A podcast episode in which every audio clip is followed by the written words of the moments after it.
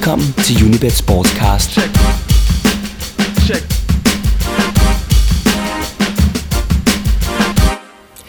Det blevet slutningen af januar, og i grunden lidt sent til en nytårsspecial.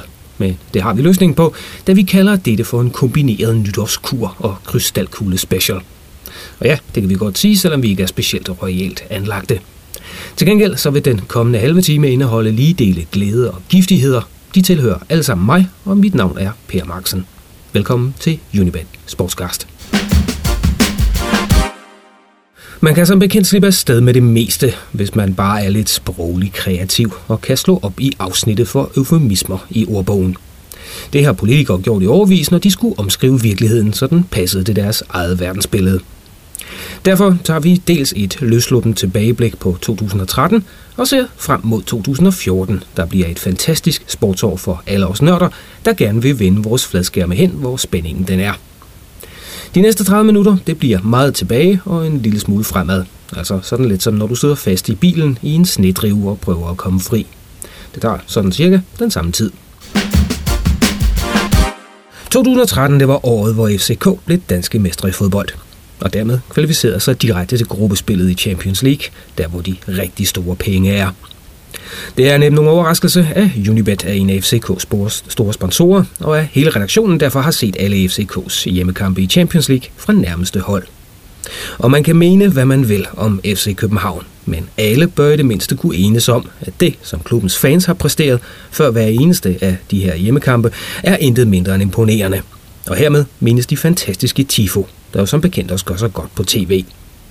Fordi uanset hvordan man indvinder de CBS-agtige businessmodeller, så er det nu engang de fans, der står på stadion, der er med til at gøre en forskel.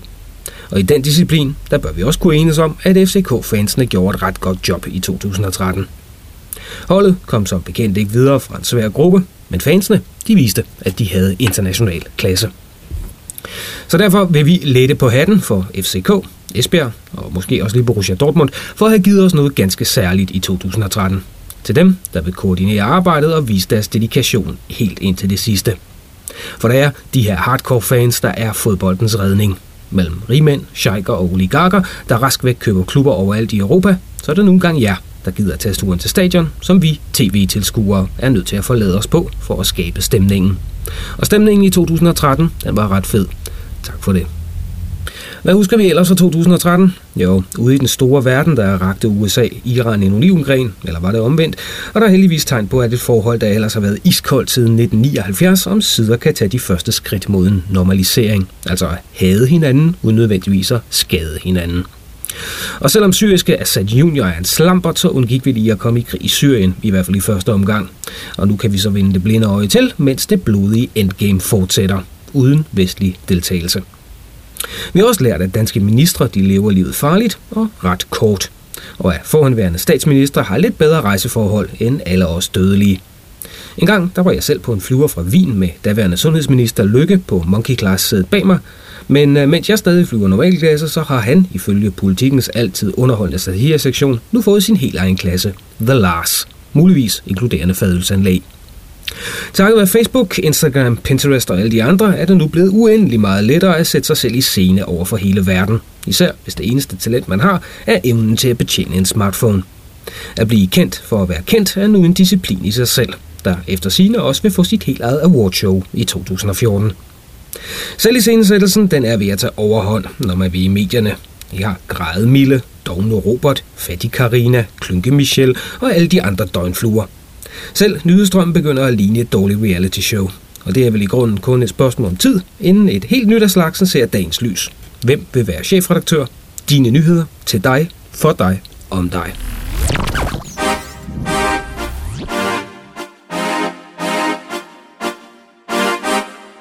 I England der gik så Alex Ferguson på pension, og Manchester United under afløseren David Moyes er ikke til at kende igen. De taber på Old Trafford og der bliver ikke lagt 8 minutter til i hver hjemmekamp. En anden træner, der gik på toppen, var tyske Jupp Heynckes, der førte sit hold gennem århundredets sæson, hvor Bayern München vandt hele og kom ud på den anden side som verdens bedste fodboldhold.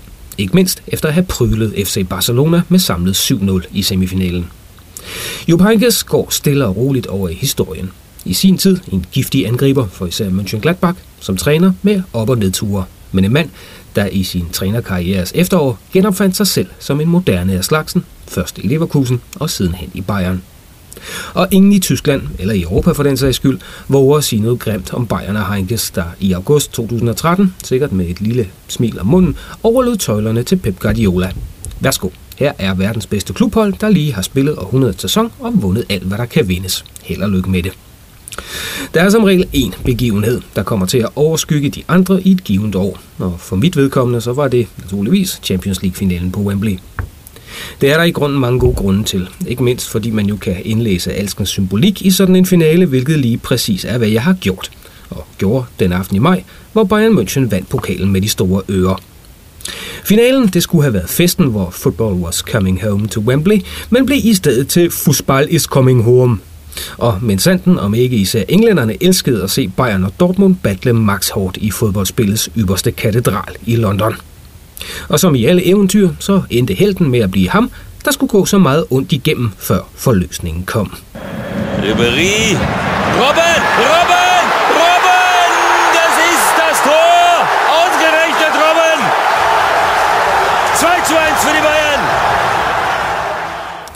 Jep, Arjen Ego Robben scorede sejrsmålet, der var med til at gøre Bayern til treble-vindere. Når man i en jobansøgning skriver, at man er klar til nye udfordringer, så er det som regel en slet skjult kode for, at man bare er dødtræt af ens gamle job og i grunden bare vil prøve noget nyt. Helst til en højere løn. Men der er nogle mennesker derude, der rent faktisk mener det, som for eksempel at ville gøre verdens bedste fodboldhold endnu bedre. Så da han gik på pension, så blev det så med Pep Guardiola, der overtog i München. Han kunne have tjent tre gange så meget i England, men i stedet der tog han et intensivt tysk kursus og skal i 2014 fortsætte den tilsyneladende umulige opgave at gøre et hold, der vandt råb og stop i foregående sæson, og som ikke synes at have nogen svagheder, endnu bedre. En opgave, han indtil videre synes at være lykkedes ret godt med, selvom Bayern kun har vundet VM for klubhold, og så naturligvis fik revanche mod Chelsea i den europæiske Supercup. Og for en gang skyld, så fik vi en Supercup, der rent faktisk var drønspændende. UEFA havde flyttet den fra det røvkedelige stadion i Monaco til Prag, og naturligvis var det en sjov kamp. En gentagelse af Champions League-finalen fra 2012 mellem Bayern og Chelsea, og så mødet mellem de to helt specielle venner fra Spanien, José Mourinho og Pep Guardiola. To mennesker, der aldrig kommer på julekort.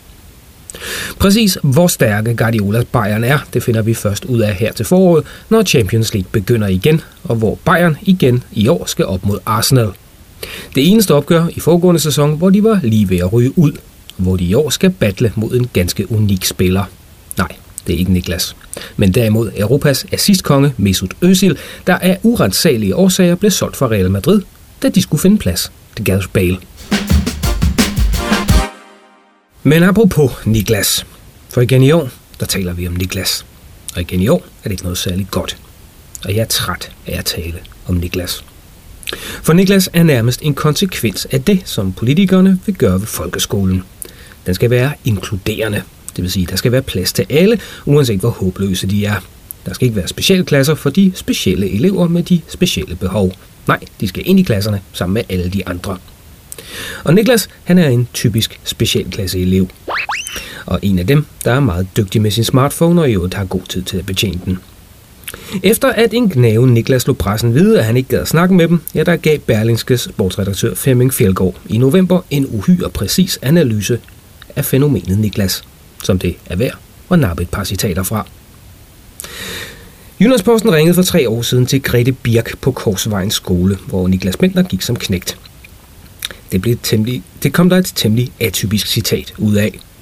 Han, Niklas, var ikke særlig god mod de andre, han var meget ubetænksom i hele sin måde at agere på. Ting fløj ud af munden på ham. Han var ikke ond, men hele tiden ubetænksom, sagde skoleinspektøren.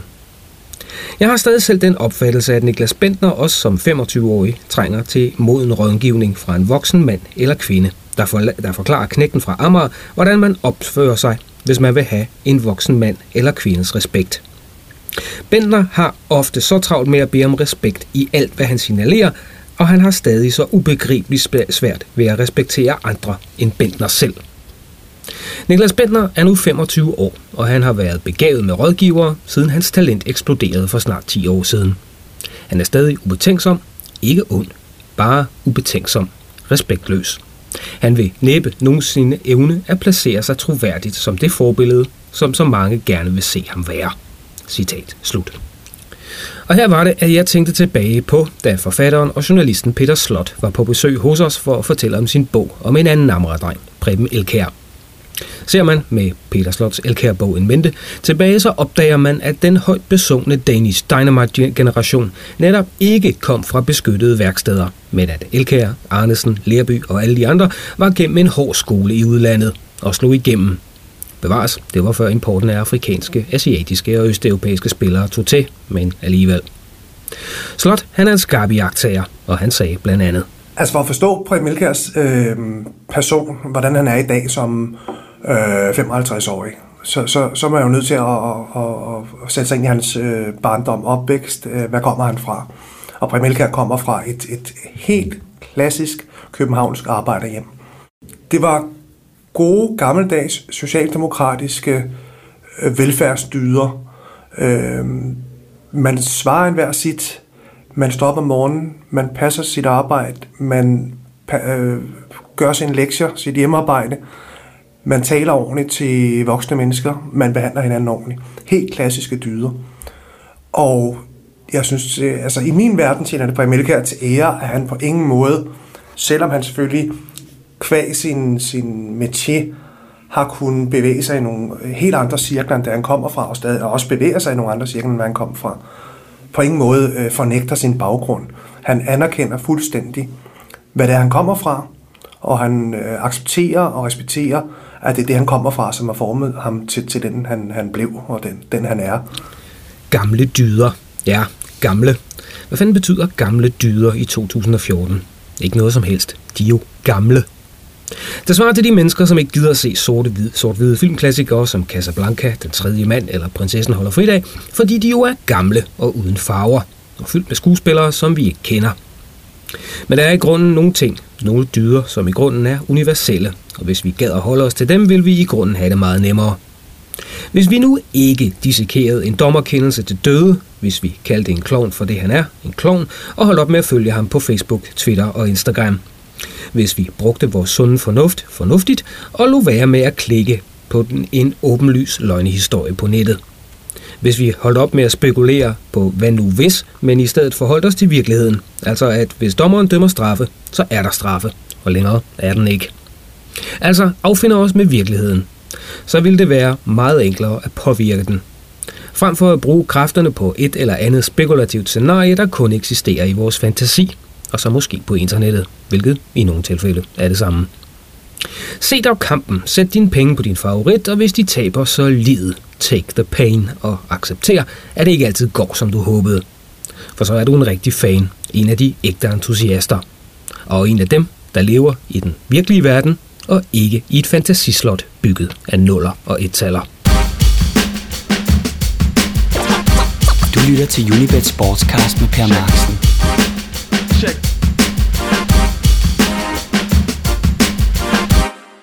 Sagen om Christian Eriksen siger måske mest om, at danske fodboldspillere har det generelt med at komme fra beskyttede værksteder og ud i den store verden, når nogen lokker med en tilpas stor check, og en samlet sportspresse beredvillig klapper i hænderne i benovelse over, at endnu en dansker får en kontrakt i det store udland. De gjorde det, da Michael Lump i sin tid blev solgt til Zenit St. Petersborg, da Jakob Poulsen røg til AS Monaco, Niklas Helenius til Aston Villa, og naturligvis, da den anden Niklas i sin tid skrev kontrakt med Arsenal. Men når de så tager plads på bænken, eller i værste fald tribunen, så kommer man en gang til. Og det er som regel til forsvar for de stakkels unge mennesker, der bliver så dårligt behandlet af de dumme udenlandske trænere. Fænomenet det kaldes ubegrundet selvtillid, eller som en af mine venner altid omtaler det, konsekvensen af, at alle de unger, der ukritisk fik hængt alle deres tegninger op på køleskabsdøren.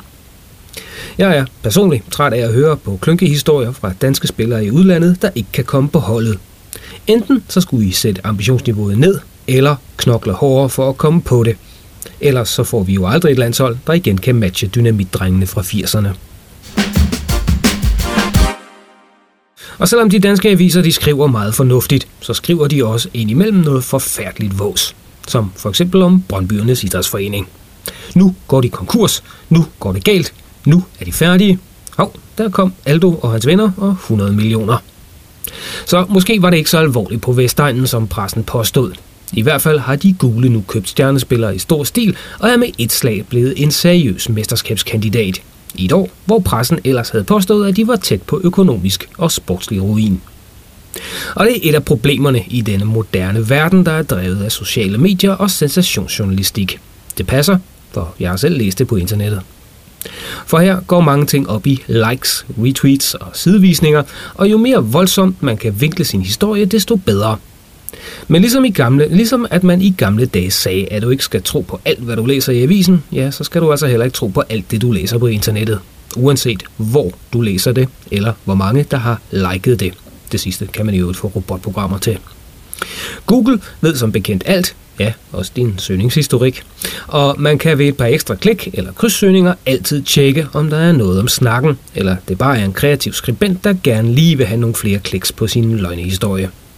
Prøv det næste gang du hører, at Ibrahimovic skifter til Dortmund, at FCM er tæt på konkurs, eller at Miley Cyrus er gravid, og Justin Bieber er den stolte far.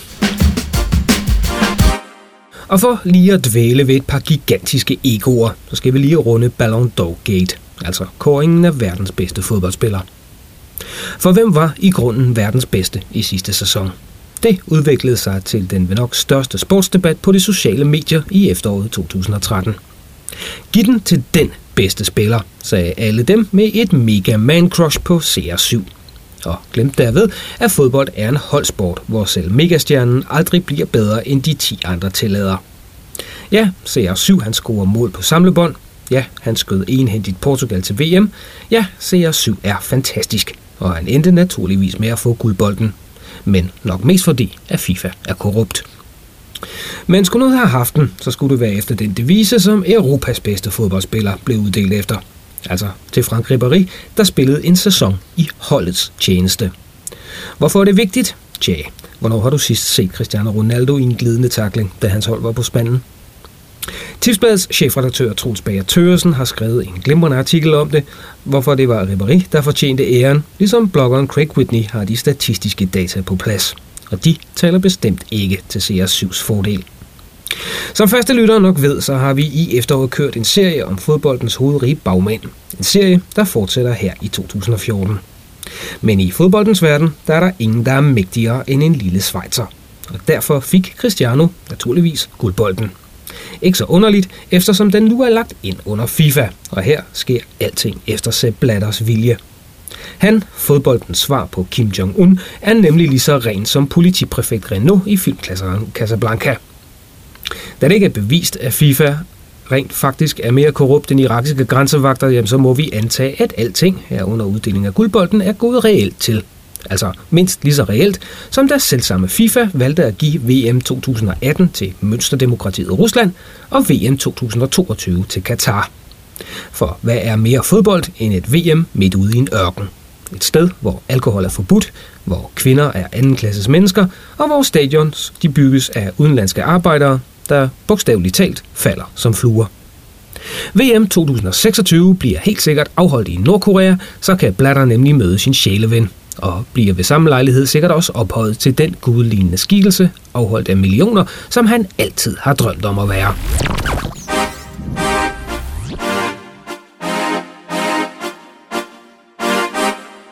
Men vi efterlader jer ikke med melankoli over et år, der gik, men med optimismen over alt det, der lige er begyndt.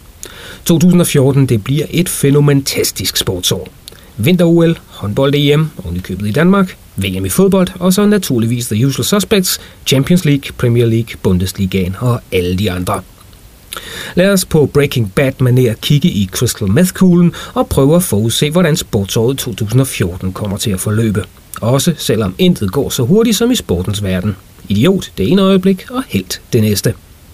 Så lad os bare prøve at kalde vinderne, som mine pokerspillende venner plejer at kalde det. Og til at hjælpe mig med at kalde vinderne af de store turneringer i år, der har jeg hyret noget assistance, eller hvad man kan kalde det. Det er verden på vores Unibet TV, Anders Sigdal. Hej Anders. Hej med dig. Jeg er glad for, at du siger store ligaer og har Superligaen med. Det er jeg rigtig, rigtig glad for. Ja, vi kan så starte med Superligaen, ikke? Fordi hvis vi nu tager den sådan her, vi prøver at kalde vinderne af det her. Jeg siger, at FC Midtjylland bliver danske mester. Hvad siger du? Jamen, jeg tror ikke, at de holder distancen. Jeg tror, at FC København kommer løvende fra baghjul og vinder igen. Mm-hmm. Nu ser vi, vi kan blive enige om noget. Bayern vinder Bundesligaen. Nej, det vil jeg ikke øh, argumentere imod, for de er for gode og, for, og foran med for meget, så den tror jeg altså også, de render afsted med. Okay. Øh, så kigger jeg på Premier League med, med et blødende hjerte, så siger jeg Arsenal. Jamen, jeg forstår godt, hvorfor de er det blødere, men øh, jeg tror altså heller ikke, de holder hjem ligesom Midtjylland her i Danmark. Jeg tror altså, at øh, City kommer løvende. Jeg synes, Arsenal har et rigtig, rigtig svært martsprogram med svære Champions League-kampe og kampe mod de direkte modstandere. Og der tror jeg altså ikke, de får skrabet nok point sammen. Selvom de har en relativt nem afslutning på sæsonen, så tror jeg altså, at øh, City store budget og dyre drenge, de øh, løber med det til sidst. Altså, jeg tror, at Arsenal øh, de vinder Premier League, fordi den kan de koncentrere sig om, når de ryger ud til Bayern. Jamen, det er muligt, men jeg tror altså, det koster for meget, de der Bayern-kampe, fordi de har nogle svære kampe i Premier League lige omkring øh, de der øh, to kampe mod Bayern München. Okay. Uh, Serie A? Serie det bliver mit gamle favorithold Juventus. Jeg synes, de ser utrolig skarpe ud, og de har også skabt sig et godt forspring, og jeg så senest en kamp mod Roma, som et af de andre tophold der, hvor de jo fuldstændig udspillede romerne, så jeg tror altså ikke, at der er, kommer noget slinger i, i Juventus-valsen resten af sæsonen. Der er vi helt enige, fordi jeg tager også Juve. Og så øh, tager vi lige den sidste af de rigtig store, tager Spanien. Havde du spurgt mig for et par uger siden, så tror jeg, jeg havde været ret sikker på Barcelona, som jeg egentlig har også fidus hele sæsonen, men jeg synes altså, at de begynder at vise lidt usikkerhedsmomenter. De har ikke spillet helt på det niveau, og seneste kamp, hvor de også kun spillede 1-1, hvor jeg synes, at de ikke formåede ligesom at få det der x-faktor, som det var Messi eller nogen af de andre, der lige kunne, kunne presse Levante. Omvendt så synes jeg, at Real Madrid er kommet i et gear, der gør, jeg tror ikke, de sætter særlig meget til øh, i kampe mod de andre hold i ligaen, udover Atletico Madrid og, øh, og Barcelona. Og så kan det muligvis være nok at få uafgjort mod de to andre kandidater til mesterskab. Så jeg tror faktisk, at Real Madrid de løber med det i år. Ja, så vil jeg jo bare af princip være uenig og så sige, jeg tror på Neymar og Messi-effekten, og så bare så, bare så tager endnu et, uh, endnu et mesterskab. Og så skal vi være lidt, vi, prøver at være lidt tidligt ude her i januar. Men uh, der er en kæmpe stor begivenhed, som finder sted i Brasilien her til sommer. Ja, VM. Og da du spurgte mig, om hvem der verdensmester, så tænkte jeg godt og grundigt. Og øh, der har jo øh, i hvert fald indtil for, for ikke så mange år siden været en fast tradition nærmest for, at at sydamerikanerne vinder, når de spiller i Sydamerika, og europæerne vinder, når de spiller i Europa. Og jeg har altså en lille svaghed for hjemmebanen for holdet fra Brasilien. Øh, jeg ved godt, at både Tyskland og Spanien ser rigtig, rigtig stærke ud. Hollænderne kan måske også få strikket noget sammen, men jeg tror altså, at brasilianerne hjemme i øh, Brasilien kan løbe med det, også selvom de umiddelbart har en lidt svær vej til trofæet. Anders tager Brasilien som verdensmester. Jeg vælger så på at tro, at det bliver første gang, at et europæisk hold faktisk vinder en titel i Sydamerika, så jeg tager og smider mine penge på tyskerne. Tak for din bud, Anders. Hvis I vil se mere til Anders, øh, så i levende billeder, så husk at tjekke Unibet TV. Så det sidst. Let's keep it real. Uanset hvem vi holder med, skal vi så ikke lave en aftale om, at i 2014, der tager vi det som det kommer retfærdigt eller ej. Hvis vi taber, er det ikke nødvendigvis, fordi vi bliver bortdømte, at FIFA og UEFA er korrupte, eller at en eller anden internet-konspirationsteori faktisk viser sig at være sand. Lad os her benytte lejligheden til at hylde de smukke Champions League tabere. Husk tilbage på Champions League kvartfinalen mellem Borussia Dortmund og Malaga, og en af de mest sindssyge afslutninger på en fodboldkamp, der nogensinde er set. En fodboldkamp, den varer 90 minutter, og så er det løse. Og måske var det ikke, er det ikke engang Champions League-finalen, man husker bedst fra forgangne sæson, men netop denne kvartfinale. Personligt, der havde jeg resigneret på Dortmunds vegne og set Malaga i semifinalen. Uagtet, at der jo engang var en finale, hvor FC Bayern førte 1-0, da stadionuret havde rundet de 90 minutter. Sådan var det også i Dortmund denne aften, altså lige indtil. Schmelzer, Lewandowski jetzt mit der Flanke in die Mitte, die kommt nicht schlecht. Schieber, Reus, Reus in die Mitte, wir machen rein. Tor, Tor, Tor, Tor, Tor, Tor, Tor, Tor, Tor, Tor für Borussia Dortmund. 3 zu 2. Hier rasten alle aus. Der ganze BVB ist auf dem Rasen. Ich pack es ja nicht. Ja, Dortmund de scorede det afgørende mål. Dybt inde i overtiden, og selvom 3-4 mand var offside, så talte målet, og tyskerne gik videre til semifinalen. Retfærdigt? Tja, objektivt betragtet, der var der offside, men ingen dommer, der dømte det. Og det er som bekendt den særlige charme ved fodbolden, at det er menneskelige afgørelser, der ja, afgør fodboldkampene, når der er tvivl. For på det tidspunkt, i den kamp, der var der ingen dommer i hele verden, der ville våge at dømme offside. For Dortmunds og deres fanatiske fans er noget af det, der gør sport værd at følge, og grunden til, at vi følger den. Vi gør det ikke, fordi det er retfærdigt, men fordi fodbold, som det tyske ugemagasin Fokus skrev, er verdens mest uretfærdige sport. Hvis vores, hvis vores hold vinder, er det et mirakel. Hvis vores hold taber, er det uretfærdigt. Men sådan er spillet, og sådan skal det blive ved med at være, for ellers så er det ikke magisk. Og hvis det ikke er magisk, er der ingen grund til at følge med i det. Så lad os tage 2014 som fans, fordi vi elsker sporten og ikke kan lade være. Og at det samtidig betyder, at vi også tager de tæsk og den smerte, som nederlagene giver os. For sejre, det bekræfter os kun. Det er kun gennem nederlagene, at vi bliver tvunget til at gennemgå vores valg og se objektivt på dem. Og hvis vi stadig vælger dem, så er det fordi vi er blevet lidt klogere. Sejre, de er stagnation. Nederlag er lærdom. Lidt som når klokken er to om morgenen, og vi beslutter os for, at tequila shots med vennerne er det helt rigtige at gøre. Så er der en ganske vist en lille stemme i baghovedet, der har gjort det klart for os, at regningen skal betales dagen efter, nok lidt over middag. Omkostningen ved at være fan er smerte og frustrationer. Belønningen, det er eufori, glæde og løslummenhed. Altså som at kyle tequila shots klokken 2 om morgenen. Tag det som en fan. Det håber jeg, at vi alle sammen gør i 2014. Du har lyttet til Unibet Sportscast. Andreas Stefansen sad i teknikken, og mit navn er Per Maxen.